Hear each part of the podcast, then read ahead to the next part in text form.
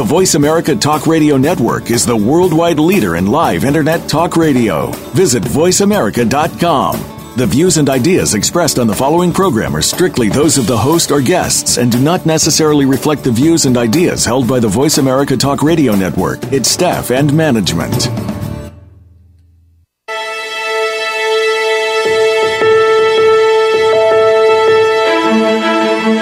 Some people that make their work just another thing they have to do.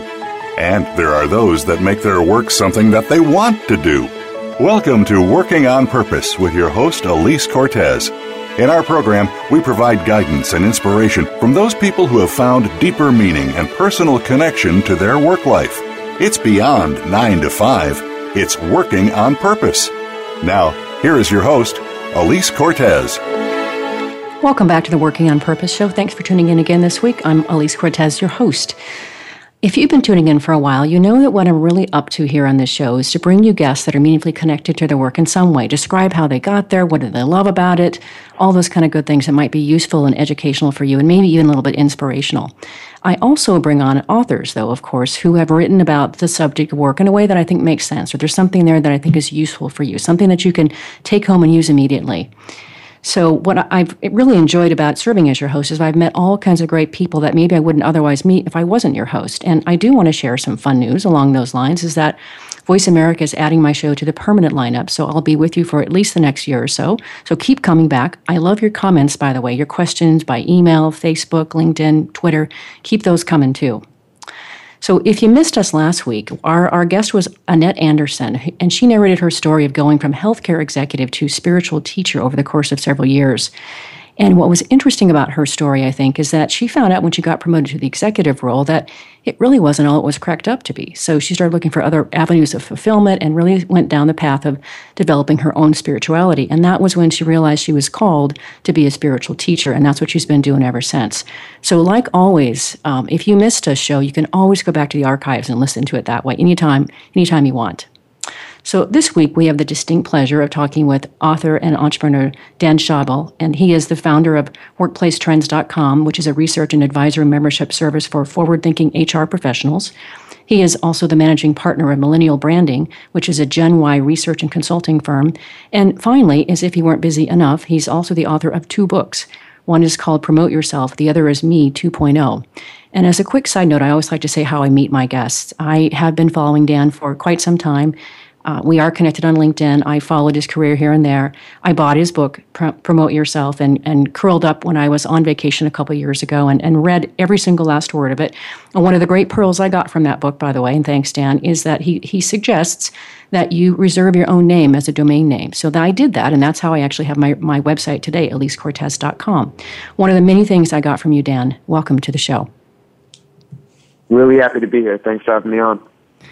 Well, so I got a ton of questions for you, of course, all kinds of things I want to know about you here. This is my chance. Um, first things first, um, I, I, I want to get to all of the things that you're doing business wise, but before we get there, I want to learn more about how you even got to where you are. Um, the story, you got out of college, how you started your career. Can you kind of narrate for us that original path, that early path of, of how you got into the world of work? Sure. So, 13 years old, my I started working. I was doing uh, catering for my temple uh, locally in Newton, Massachusetts. And then my first internship was senior year of um, high school, and I was doing cold calling and didn't like it at all. And I ended up figuring that I wanted to do marketing and more creative work instead of just picking up a phone, you know, hundreds of times every day and not closing any sales. And then and then I had seven more internships at Bentley University. It was Bentley College back then. Um, you know, I learned how to market myself, so I would, you know, have a, you know, a business card, a website, uh, references, document, a cover letter, and a resume when I was going in to interviews. I'd also have a CD portfolio back when people used CDs and that I use all these tools to market myself in interviews and to stand out and to show them that I was prepared because the number one complaint that employers have is that students are unprepared for interviews. And that's what we found in the city last year. Um, so, you know, just learned how to market myself. That was a lot of rejections. Didn't get into college, my college of my choice in the beginning. so I did, you know, an on-campus interview. I wrote them a letter. I got straight A's my last semester. I, I built a stronger brand, so I was more valuable to the school, if you could say that. And then I didn't get my. Um, I tried to get an internship at Reebok, and it took over a year to get, but I eventually got that too. Um, and then I tried to get a job with EMC Corporation for when I graduated. Took eight months, meeting 15 people for three different jobs until I got um, until I got that job. And you know, I had a two-page resume, I had eight internships. I had started a small consulting company um, my sophomore year of college, uh, doing websites for local businesses, um, and then and then so I got the job at EMC, and outside of work, uh, you know, I started a blog, so I got the job July 2000, uh, 2016, and then I started my first blog called Driven to Succeed on uh, in October, and I was just blogging regularly, you know, six, eight times a week, and then about how to, you know, get internships, what mistakes I made, uh, networking tips, and and then it was March 14th, 2007. I read Tom Peters' famous brand called You article, which was written in 1997 mm-hmm. uh, for the cover of Fast Company magazine. It was the brand called You that inspired has inspired my whole career and way of thinking. Uh, I was already marketing myself. I was already kind of learning all this, but when I when I read his articles, it kind of brought it to life for me and, and gave me, you know, gave me that third party perspective uh, that what I was doing was was uh, really smart and wise and would allow me to push forward in my career. Uh, so I was just doing Google searches. I didn't see anyone else my age that was talking about personal branding. So that was my first niche to be the millennial uh, spokesperson talking about uh, personal branding. And within those six months, I had the blog. I was blogging 10 to 12 times a week um, with no readers. I was I started a magazine called Personal Branding Magazine. I started an online TV show called Personal Branding TV. I started writing articles. My first article was on About.com and the American Marketing Association site, and then eventually Brand Week magazine. Um, and I was doing. I launched the Personal Brand Award to give recognition to people who are already successful uh, using technology to build their brands. Um, and so I was really early on all those social networks, building followings on Twitter and Facebook and LinkedIn. So on all those networks, I have you know tens of thousands of, of followers and connections at this point. And Fast Company profiled me after the six months when the when the first issue of Personal Branding magazine came out, um, and that turned into Google inviting me to speak at their headquarters. I was 20, 23 years old, I believe, Google inviting me to speak at their headquarters, as well as um, me being recruited internally to be the first social media specialist in the company. Uh, and the company was EMC, and I went from product marketing to online marketing to, to the creating the social media position. And it was really, really transformational because instead of coming into work and saying, "Oh, what would you like me to do?" it was people asking me for help um, me being the subject matter expert at EMC, and that was part of what Tom Peters had written about. He said the smartest employees created a un- own unique position within their company, and so I had kind of fulfilled what he was writing about, and that was that to me, you know, meant a lot, and and it showed that I was moving in the right direction. Still, I was, but I was getting a lot more inquiries to speak at various Fortune 500 companies and do consulting, coaching for you know, entrepreneurs, authors, you know, comedians, all executives, all types of people. Um, so I left and, and launched my company, uh, which is originally a personal brand coaching and kind of online agency back in um, January 2010. And then from there, I got really into research, um, and I transitioned from just personal branding to really focusing on millennials and their impact on society, especially in the workplace. So I did a lot of primary research. Now I've done 22 studies on the workplace, most of which focused on generations. Um, you know, speaking to a lot of companies and and uh, you know, supporting a lot of a lot of people in that respect, and helping my generation from a standpoint of training training courses and books, and I want. I got my first book deal. It took uh, eight months. Seventy out of seventy agents rejected me, uh, as well as two publishers. I got it on my own, and then it took three and a half years to get my second book deal. Uh, my first book was Me 2.0. The second book is Promote Yourself, and I fired two agents, hired four consultants. Uh, three book proposals later, you know, barely got the book deal. The entire launch of my own of both books. So both books are in 15 languages. I got almost all the languages on my own by building relationships overseas. Um, and the second book was on the New York Times and Wall Street Journal list. I did all of those campaigns from scratch as well. I marketed the book 10 months in advance both times. Um, so, you know, learned a lot. You know, the idea is to help millennials at every phase of their careers. Me 2.0 is their transition from, um, you know, college to first job, and promote yourself was first job to management. So, following them along that path while helping uh, companies create stronger work cultures through research, and that gave rise to my current venture, which is WorkplaceTrends.com. It's the you know, basically research service that supports companies through, you know, the studies I do and the studies that get published on a daily basis. So it's part aggregator and then part primary research that, that is done ongoing. And so and by the end of this year, it'll be nearing 30 primary research studies, uh, some of which are global, some of which are uh, U.S. only. And so basically trying to learn as much as I can and to help companies through the, those learnings and, and really figure out uh, where the workplace is heading and preparing companies for for the future. Oh my gosh, Dan, I am exhausted listening to that account. I mean, how in the world did you do all this? I mean, I, I have done the math. I think I know how old you are, but will you tell us how old you are? 31. Okay, you're 31 years old, and you've done all this by age 31. I, I, have just got a couple of drill down questions that I got to ask given that account. Where in the world does all the energy and drive come from? You know, I think that it came from my parents and my grandfather. My grandfather, know, would always call me, you know, every few days and say, "Oh, what have you done? And what are you doing?"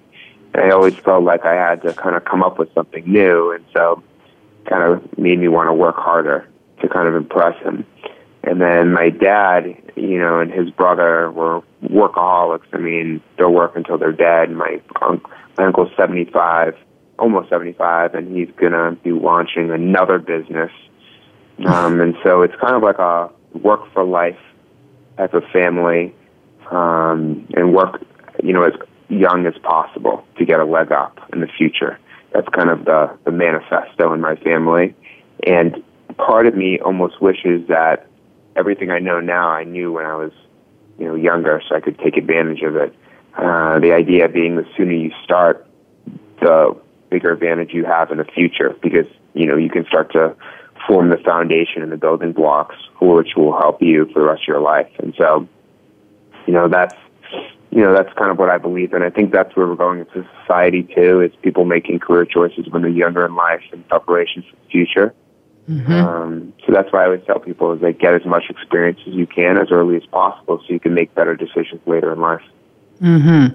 What's also fascinating about the story you narrated for me, Dan, is that even though you really, I think, in so many huge ways, had an enormous leg up in that you knew how to promote yourself, you knew how to walk in with your resume, your business cards, your portfolio, all this sort of thing, you still had a, it was a long journey getting that first job. And so, all the more reason I think someone like you is very well positioned to write the books that you did and teach us the importance of promoting ourselves. I, I think that is incredibly important. One of the, the, most important things that I got out of both of your books.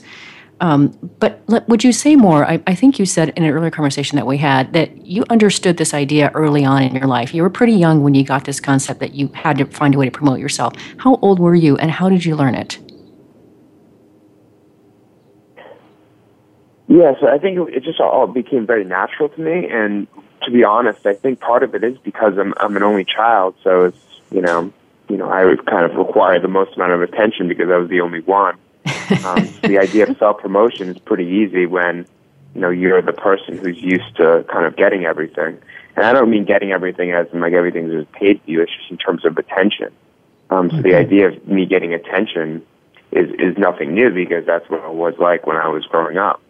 Mm-hmm. Um, but what's interesting is I'm an introvert, so I'm, I've really had to push myself out of the comfort zone in order to pull all of this off because, you know, it's not easy being an introvert on TV. It's not easy speaking to thousands of people as an introvert. I mean, a lot of these things were huge fears when I was in high school.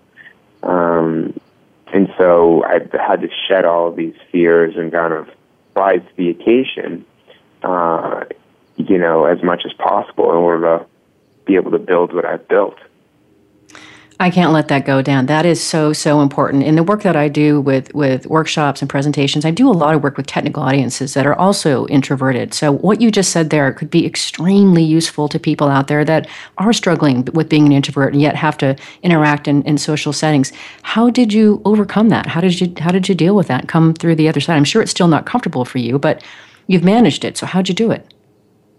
I think the secret is picking a topic you really care about and investing a lot of time in it because then it just becomes something that you feel comfortable in. And so, you know, the best way to gain confidence is to be such an expert at it that that you lose the fear that you'll make a mistake because you know it so well. Hmm. That is brilliant advice, Dan. I really appreciate that. You know, going for something you, that you're passionate about to be able to try to overcome some of those fears. That is, that's really terrific. I knew I'd get a lot of pearls from you. Um, one other thing I want to I want to get before we have to go on break here. I, you have mentioned, of course, Tom Peters, and I read that in your book. Well, I think it's in Promote Yourself. You talk about the important influence you got from him. But do you have any other important influences or mentors that really mattered to you along the way besides your family? I would say, in terms of the publishing world, David Meerman Scott, I think some of his advice early on was extremely valuable. Of don't expect the publisher to support you; you have to, you know, market the book yourself. Mm-hmm. Um, that was that was really important because a lot of people get caught in thinking the publisher's going to, you know, get you on TV and do all these things for you, and they don't do anything, and so you end up being left stranded. And if you mess mess up one book, you'll never get a deal again.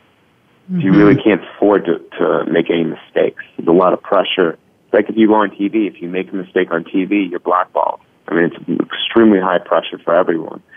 Um, so you got to learn as much as you can as early as possible, so you don't make those mistakes later on. You know, if, if your first, if your first, uh, you know, media inquiries from the Today Show, you're at risk because you've never been on TV before. You've yeah. never done an interview before. So it's much better to start small, do like local TV or local you know, newspaper, so you get the hang of it. So once you get once it gets bigger, you know, it's less it's less risky for everyone involved. Um, eh, starting small is really really important. You know, I was always about taking a niche, finding an area where there's less competition, becoming the best at it, and then promoting it.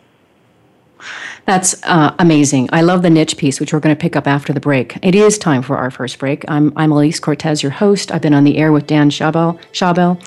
He has been sharing his own experience about his early journey in his career and how he's gotten to where he is today. After the break, we're going to learn more about the, his two books and his recent offering of um, workplacetrends.com. Stay with us.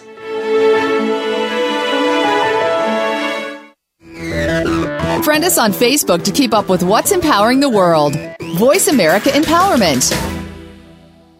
Elise Cortez is a speaker and engagement and development catalyst. She designs and delivers professional development, leadership, and engagement workshops and can bring her expertise to your organization. She will help ignite meaningful development within your workforce that will increase employee engagement, performance, and retention. To learn more or to invite Elise to speak to your organization, please visit her at www.elisecortez.com. She would welcome the opportunity to help get your employees working on purpose. Have you friended us on Facebook yet? Why not? Just go to facebook.com forward slash voice America or search for the keywords voice America. Once you are part of our Facebook network, you'll receive daily messages about what's happening with our shows, this week's featured guests, and new happenings of the Voice America Talk Radio Network. And you can add your voice to the always active discussions on our wall. Just go to facebook.com forward slash voice America or search for voice America. Have you had a chance to check out Voice America's online magazine and blog, Press Pass? If you love our hosts and shows, check out articles that give an even deeper perspective. Plus, topics about health and fitness, movie reviews, philosophy, business tips and tactics, spirituality, positive thought, current events, and even more about your favorite host. It's just a click away at vapresspass.com. That's vapresspass.com. VA Press Pass by Voice America. All access, all the time.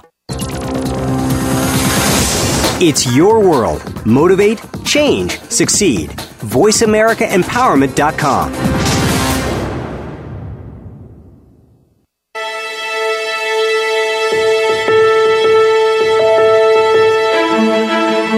This is Working on Purpose with Elise Cortez. To reach our program today, please call in to 1 346 9141. Again, that's 1 346 9141. You may also send an email to Elise, A L I S E, at EliseCortez.com. Now, back to Working on Purpose. Thanks for staying with us and welcome back to the program. We're on air with Dan Schawbel, who is the author of Promote Yourself and Me 2.0 and is also the founder of WorkplaceTrends.com. I'm Elise Cortez, your host. I want to pick up where we left off before the break. You were talking about the importance of establishing a niche, Dan, and that I, I think you've written that in Promote Yourself pretty strongly. I love that idea. And, and you've really as I could see it, called that out as a pretty important point to focus on in your career. Would you say a little bit more about that before we talk about your current works? Yeah, you need to be the best at what you do for a specific audience. It's actually in both books. One okay. is more in a general context in Me 2.0, and promote yourself. It's in a workplace context, meaning that you have a job. Now you have to be known in your company for something, so you can create value and, and uh, build a strong network around your brand, around your career. hmm So you got to pick something I, I, and put your stake down. Like in, when I was when I was when I was doing social media at EMC, I was known as the social media expert for the company. So you know, company of 45,000 people. There was like 22 acquisitions. And so all these companies reached out to me for help. So that mm-hmm. created more value for me. Mm-hmm. For such a great, such a great idea. And, you know, I also love what you're saying, the idea of creating value for yourself. I, I really, sometimes when I go out and, and speak to younger audiences, I, I, know that's a hard point for them to get their, their arms around. And I, I think it's really, and you, you do it beautifully in both of your books. Um, so I, I really think that's one of the things that I took from it as well, making sure that you know your value. So to that end, I, I want to do I do want to get into both of the, books, Dan. They're both um, there. There are some similarities between the two book the two books, but they're also different in in, in their own their, their own respects. Starting with me 2.0, will you tell us how did you get this idea to even write this book? And what and, and there, I know there's a voice element in there that, that I want to get to as well, but where did the idea come from? Sure. So basically, it came from the idea that I was using social networks to build my own personal brand. I went from someone who no one knew to someone at least some of the you know a portion of the population knew through focusing on one topic for one audience for a long period of time. You know, for my first year, no one read my blog. You know, one of my friends commented, my parents maybe commented a few times, and that's it. but after three years, I had 20,000 readers. So, I mean, the point is is that you have to really like what you're doing in order to put enough energy to even see any residual results. Uh, people want, you know, people are always looking for to get rich quick. They want immediate results, um, but it really takes a long time in order to build a following, to build a brand, to build anything. And so, you know, I was always in it for the long term. I, I, I get behind topics that I know will only become more important, and I can basically guarantee that because you know, I've done the research. So personal brand, the idea of marketing yourself will only become more important because, you know, the world is, is, is much more noisy. It's not like there's going to be less content in five years than there is today.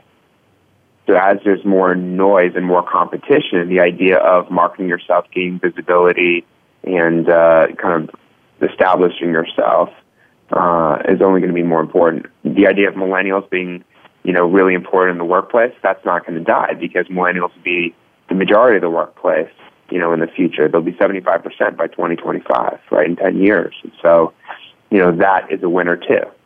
You know, the third book is going to play off the idea that 20 million baby boomers are retiring in the next five years, you know, and so it'll come out hopefully in four or five years when this happens. and it'll show companies how they can fill the leadership gap with the next generation, the generation that resists those top level positions. Um, and so I think timing's important, but I also think that choosing things where you have the research to show that it's definitely going to happen and, and something that can't be argued um, is really important. And that's what I play it off of. Well, the other thing that I find interesting about you, Dan, just listening to you talk there is, yeah, it's great to, that you have this idea. A lot of people can come up with the idea of, the, here's a good strategy, this makes sense to pursue this. But what when I listen to you talk, maybe a big differentiator is that you just are so persistent. You just don't let it go. A lot yeah. of people would have quit writing their blog after three months, two weeks, whatever, but you went at it for a full year. And I think that, I don't know to what extent, I don't remember that being in your books. I'm sure it is. But do you talk about that in your books, the, the importance of that just sheer persistence and grit that seems to be so important today?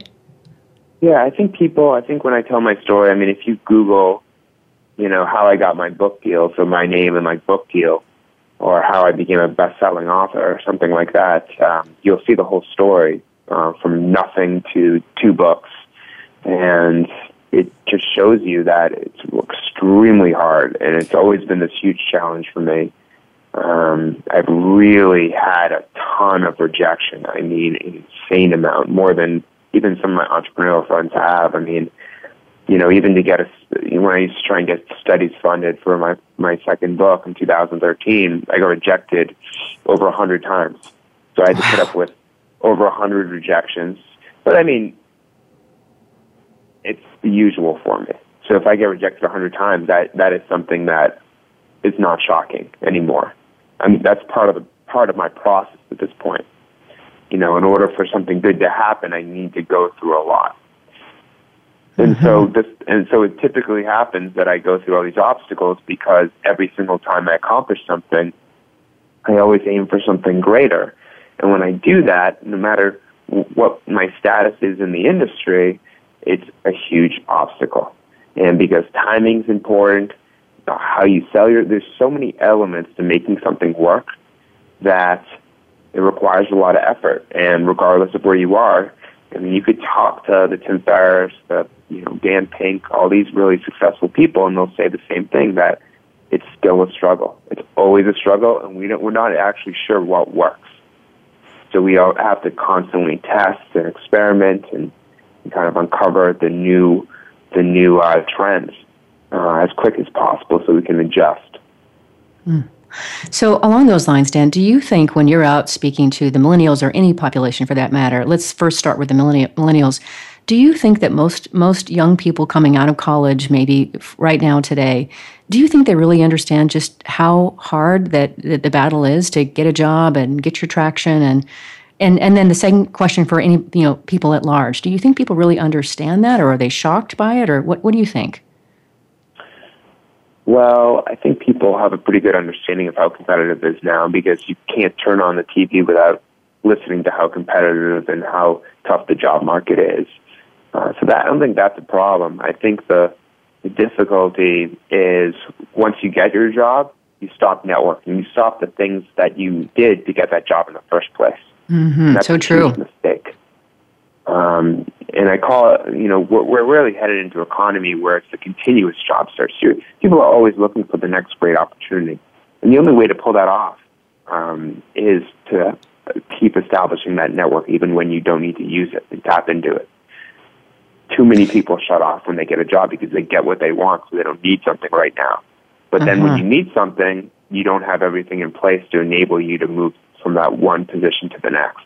Mm-hmm. So always, you always have to be, you know, networking, seeing new opportunities, testing new things out, um, challenging yourself. And if you're not, you're not growing, and you're not protecting yourself. The greatest protection that I've always done, I've done since the beginning, is that I've networked with so many people through all the projects that I've done that if everything went to pieces to me uh, for me tomorrow, there's so many people I could reach out to that I'm protected.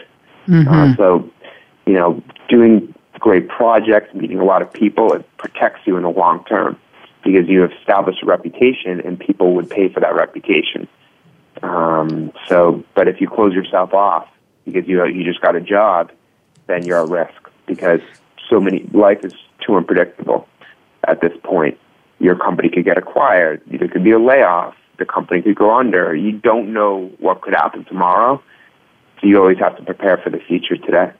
Mm-hmm. That is brilliant advice, Dan. I couldn't, agree more with you. And I know it's hard when we want to get into our jobs and put our heads down and just really work at it. And we do forget the, the network sometimes. I've seen it time and again. And then it's like, oh my gosh, I'm going to be laid off or I, I got to get a new opportunity. And my network is 10 years old now and I haven't done anything with it. I think that is really, really terrific sound advice that we continue that process. And what about for the introverts? Is it a harder job for the introverts to keep that up or what do you think? My strategy as an introvert is I find the people I want to associate with online and then I meet them offline. Okay. So using the online world because it's more comfortable for introverts to create uh, real life situations. Basically, mm-hmm. networking online to meet offline. Okay. Online as a filter to find the right people to then meet offline. Mm-hmm. I like that. That's great. Um, one of the things that you said in Promote Yourself, you may have said it in 2.0 as well, me 2.0, but I, I didn't catch it if you did. But you said in that book that you recognized that you could become the voice of the millennial generation and that you could actually speak on their behalf, which I thought was amazing that you had that realization. I want to know how did you get that realization and, and how old were you when you did? I just figured I figured it out before my peers did, you know, and then I started writing for my peers to help them. You know, I think people really appreciated the fact that I was just honest about you know, what really goes on in companies. A lot of people complain about minimum wage and all these different dilemmas in the workplace, but they don't see it from the corporate perspective of why that's actually happening. You know, why you know, unpaid internships happen. Um, and so I try and explain exactly from the corporate perspective of why certain things happen and certain things don't.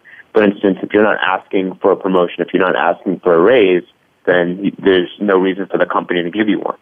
Mm-hmm. Um, you know, and and if you're not, you, you you're not going to get promoted unless you're doing more than what you did yesterday. Meaning that, you know, if you're hired to do A, B, and C, you need to do D, E, and F if you want to get promoted. Mm-hmm. Uh, and if you don't, then there's no reason to promote you because you haven't taken on more work and responsibilities. Mm-hmm. So there's a logic to everything. Minimum wage, you know, if they increase minimum wage by five dollars, let's say, people are going to get laid off because talent is the largest expense for a company. But a lot of people don't know those those uh, elements to how work gets done and whatnot. And so I like to just be honest with people and say, you know, there might be issues, you know, in our economy and with layoffs and you know, bad job market and people, you know, not not getting the you know offers promotions that they want. But there's reasons behind that, and you have to investigate those reasons, and you have to make you know really good decisions. And, and that's why having so many internships when I was younger really helped because I learned how to deal with adults. I learned, you know, what the expectations of the workplace were. So once I finally got a job, it was like not a big deal for me.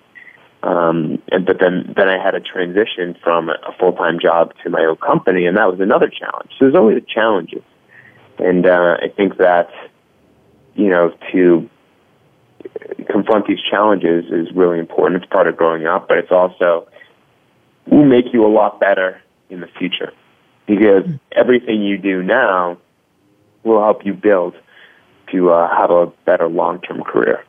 Uh, the choice is, you know, you always want to be doing something. That's something that I really always tell people is no res- you can't have resume gaps. Uh, you know, if you're if you're jobless right now, do a freelance project. You know, create a website for yourself. Do something.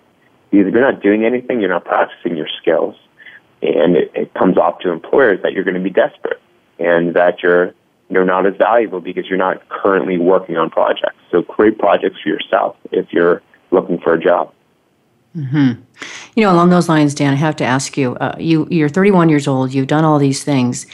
You clearly have an entrepreneur mindset. Could you imagine yourself going back to work for some company at, at some point? I think it's hard. The problem with working for a company is that it's really limiting. That's the problem, meaning that, you know, to do outside projects while working for a company, it's hard. I did it. I sacrificed nights and weekends while working full time for a Fortune 200 company. It's very difficult because the, the full time job has to come first, and uh, there's there's certain things you can't and can't say online because you have that full time job. Mm-hmm. Uh, so it's, it can be a very very complicated scenario, mm-hmm. um, and so going back to work for a company. You're going from somebody who, you know, can start a project tomorrow, you know, and basically have a full reign and do whatever they want to somebody who's confined to a certain job description for the most part. Um, and that can be very, very tough. Um, mm-hmm. You know, a lot of entrepreneurs are unemployable. Some people do go back to, to full time jobs, but it can be very tough because you're used to doing everything very quickly, and companies move much slower. Mm-hmm. I thought you may say something like that. I'm not surprised, but I, I had to ask, and it does kind of help me cue up to the next thing I want, want you to talk about, if you will. Is your latest offering in the marketplace, workplacetrends.com? Where did that come from? What is it about? What are you trying to do? Sure. So workplacetrends.com, I did so much research. I did 22 studies, and it's my amazing. ability to basically, you know, monetize the research that I've done and to uh, make it easier for people to make decisions and find all the resources and information they need in one single site uh, and make better decisions. Uh, you know, I think that in terms of the value proposition, it's people don't have much time. You know, especially HR executives, they have zero time and because they have zero time, um, they don't have time to look at a million different sources. But they need to know, they need to have information in their industry and keep, keep track of what's working, what's not working. And they need to make more decisions based on data. So that's how the that's how the membership service is born. Is that you know I, I have all this data. Um, every single day I spend an I, for the past eight years I've spent an hour collecting the latest research so it's basically doing what I would normally do, but building a service around it. Mm-hmm. So it wasn't like, you know, and I bought the domain name two years ago thinking that someday I would use it. And then January 14th, I use it. I, I, think it's brilliant that what you just said there that you you just you you did what you normally do anyway on your own and build a business around it. I think that is such a phenomenal idea. And the way you say that, of course, it does make sense to monetize the, that effort later on via, via the service. Um, your mind just works differently, Dan. I mean, it's just interesting. What is your education, by the way? Uh, I went to Bentley University for four years. Okay. And no master's degree, nothing. I was going to go in that direction, but it just didn't make sense because of, you know, the book happened and certain things deterred me from going to graduate school. Um, so so back on the on, on the portal, I've seen this site, the workplace trends site, a little bit. I've done some some digging around in there, and I, I very much like the way that it's organized. And the other thing I like about it is it is easy to access the information. The data is there, and it's kind of bite-sized chunks, if you will, for people that have got maybe five minutes or ten minutes to kind of peruse. Um, what do you think? So imagine that there's somebody just looking at this, and we have to go to on, on break here in just about a moment. So I might have to pick it up after the break as well. But what do you think high level are people getting out of your your your service?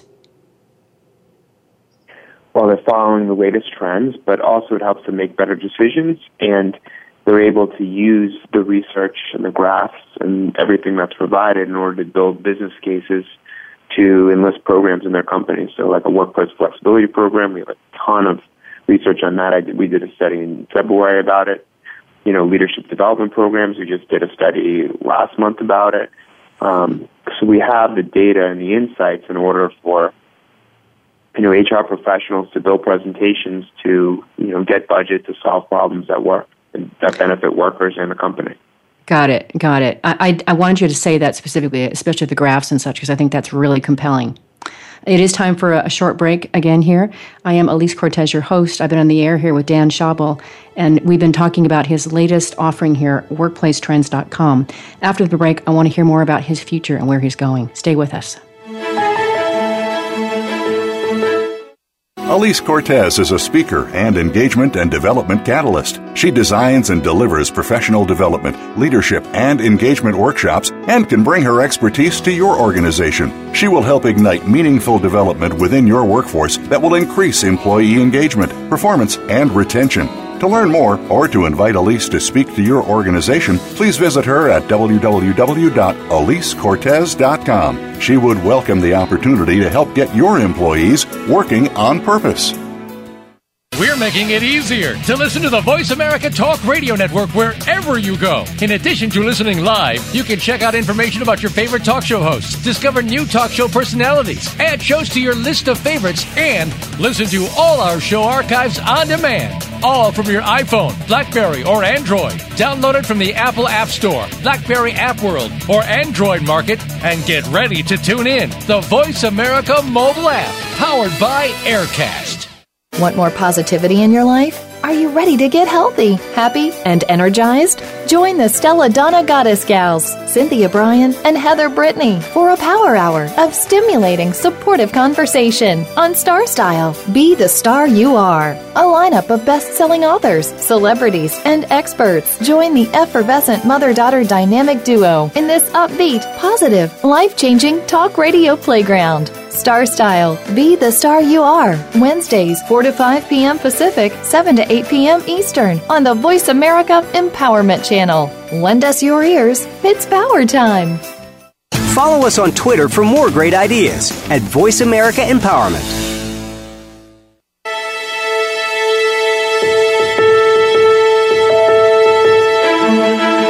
This is Working on Purpose with Alise Cortez. To reach our program today, please call in to 1 346 9141. Again, that's 1 346 9141. You may also send an email to Alise, A L I S E, at AliseCortez.com. Now, back to Working on Purpose. Thanks for staying with us and welcome back to Working on Purpose. I'm your host, Alise Cortez. We've been on the air with Dan Schawbel, who is the author of Me 2.0 and Promote Yourself, and also the founder of WorkplaceTrends.com. Before the break, I was asking him to talk about that latest offering that he, he launched in January. And now I'm really interested in hearing what's next for you, Dan. What's what's on the horizon for you? Where where are you going next in your in your career?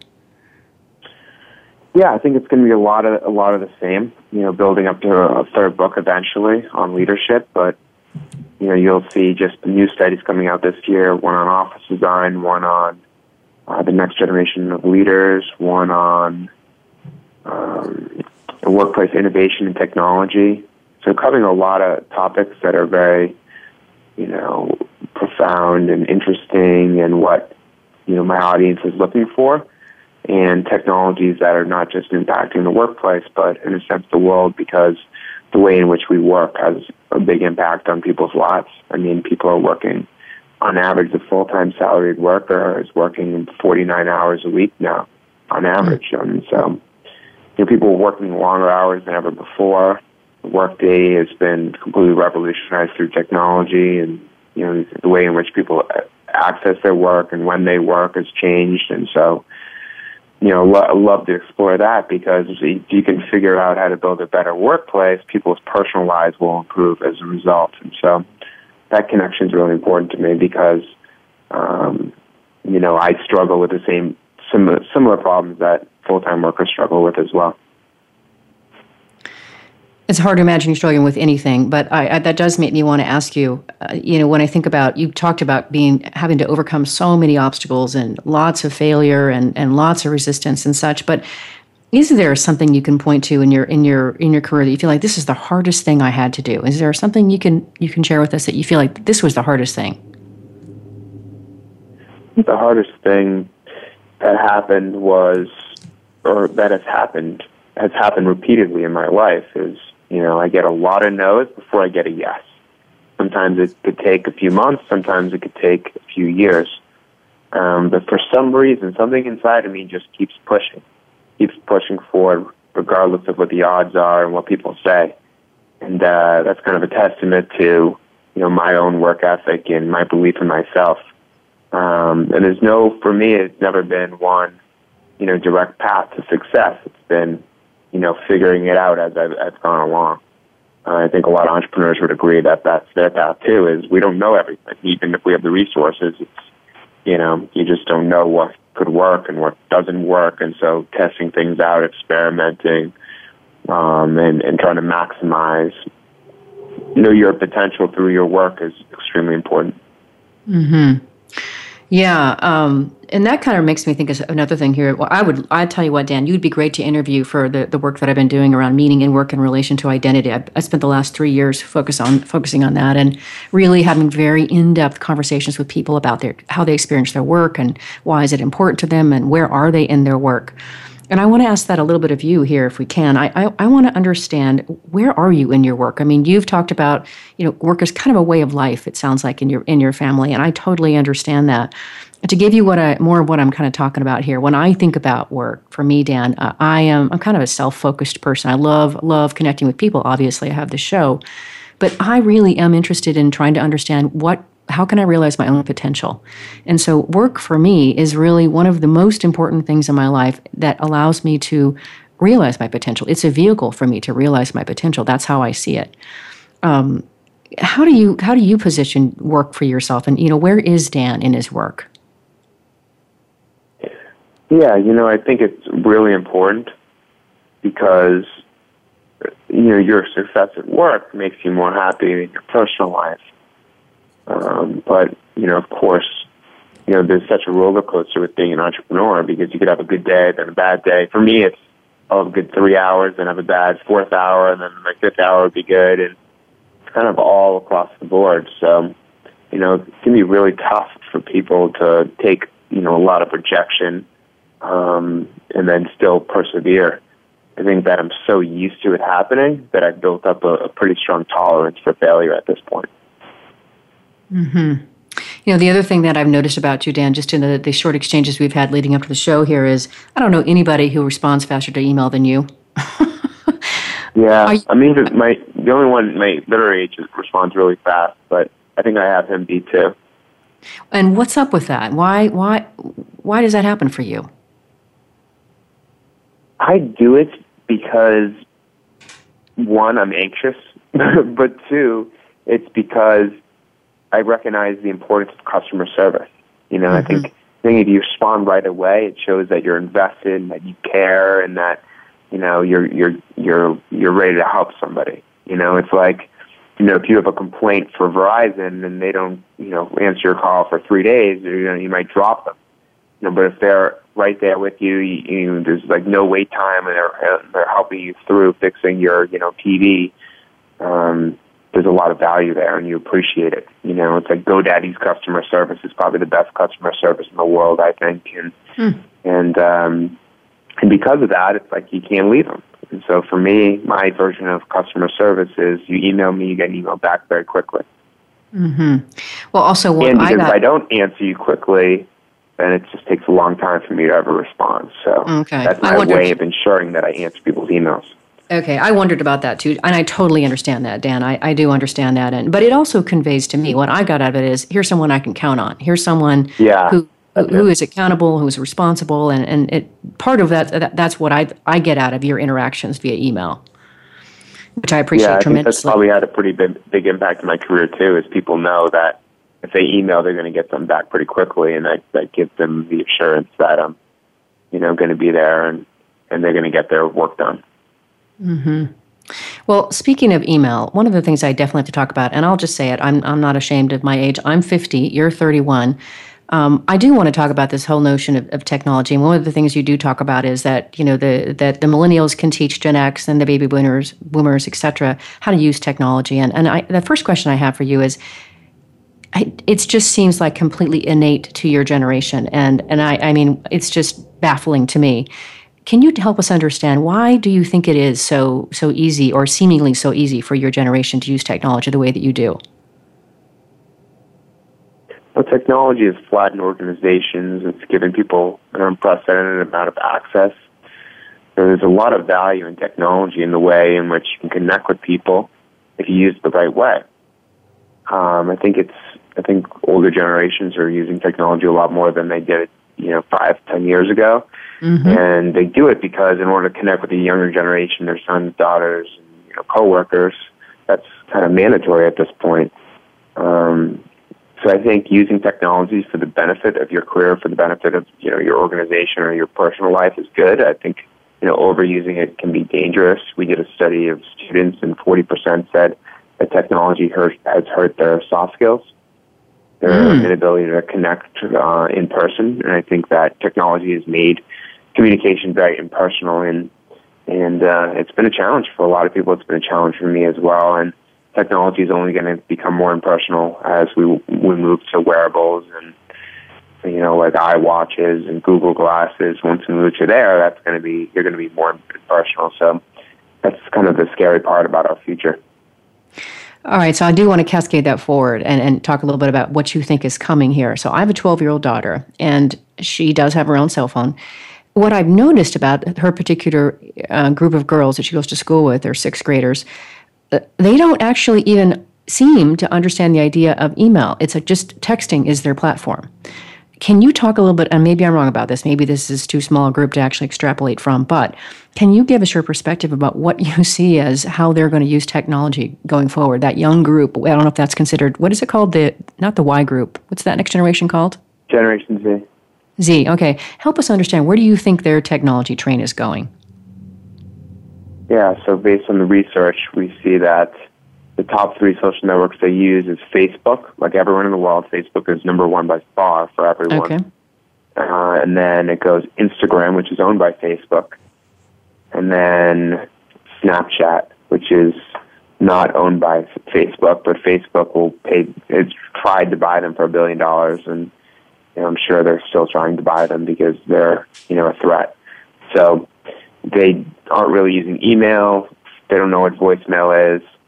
Um, so a lot of future communication will be short, concise, and and casual because that's what they're used to.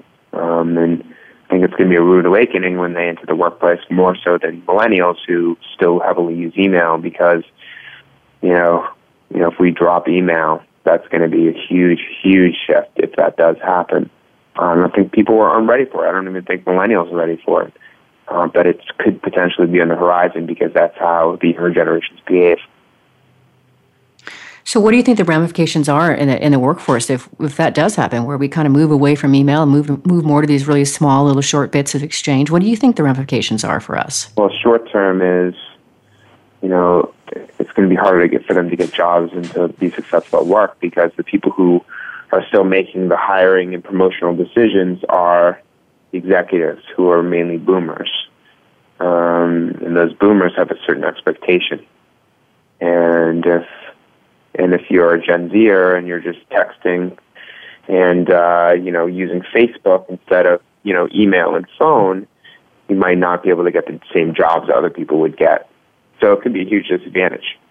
Mm-hmm. But you know, more boomers retiring, then you're gonna have Gen X and Gen Y ruling companies. So you know, things things are constantly changing. It's hard to say how long this is going to, you know, how how long it'll take for these changes to occur. But you know, potentially they will occur and uh, could happen even faster than we think.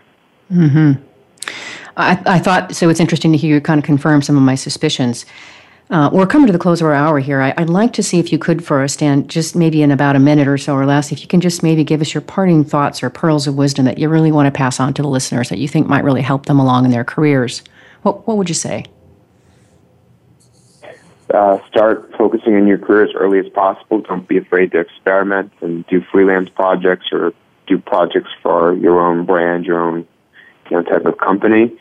I would say the second thing is you know, really find your niche, find one specific area and one audience that can benefit from your expertise in that area, uh, and then really narrow that down and, and become that, you know, leading expert so you become more well known in, in that industry and that profession. And the third thing is, I think, you know, now is, is really a good time to put the, put the work in. You know, I think a lot of people want to, you know, be overnight successes, but that never happens. So it's, good to commit to success. It's good to commit to you know putting the time in as early as possible, um, because the more effort you put in earlier, the more it'll pay off later. Um, you know, my you know 23, 24 year old self has enabled me to you know have this type of career. Those decisions made when I was younger and maybe didn't even know it's better, um, you know, have really had a positive impact in my life. Uh, what an amazing interview with you, Dan. I knew it would be. I was looking forward to this for quite some time. I really, really appreciate you having having you on the show. Great way to finish the conversation here. There were a lot of things that I took from what you said. Certainly, you know, the notion of having somebody that inspires you. Tom Peters was one one for you. Cultivating your network is really, really important. Even when you get your job, really important. Doing something that you would do anyway and finding a way to monetize that. I think that was brilliant advice. So lots of really amazing tips in there for us, Dan. So thank you very much for being on the show. If you want to learn more about Dan and his books, you can go to his website, which is www.danschawbel.com. So that's D A N S C H A W B E L.com. And then the other thing I would encourage you to do is go, go check out his new offering, uh, that new advisory membership service. It's workplacetrends.com. Check that out as well. I think that's pretty interesting next week we're going to be hearing from somebody on the on the other end of the on the other end of things. Her name is Ali Teagues. She is the executive director of an organization called Window on a Wider World, or WOW for short. What's great about her story is that she's someone who opted to go ahead and focus on her family and her marriage for the first several years of her life, and only at age 42 started her her um, college and her career. So she's a great example for those of you that are focused on family. There's a way for you to, to achieve your life dreams as well. So stick with it. And remember, work is one third of our life, so let's work on purpose.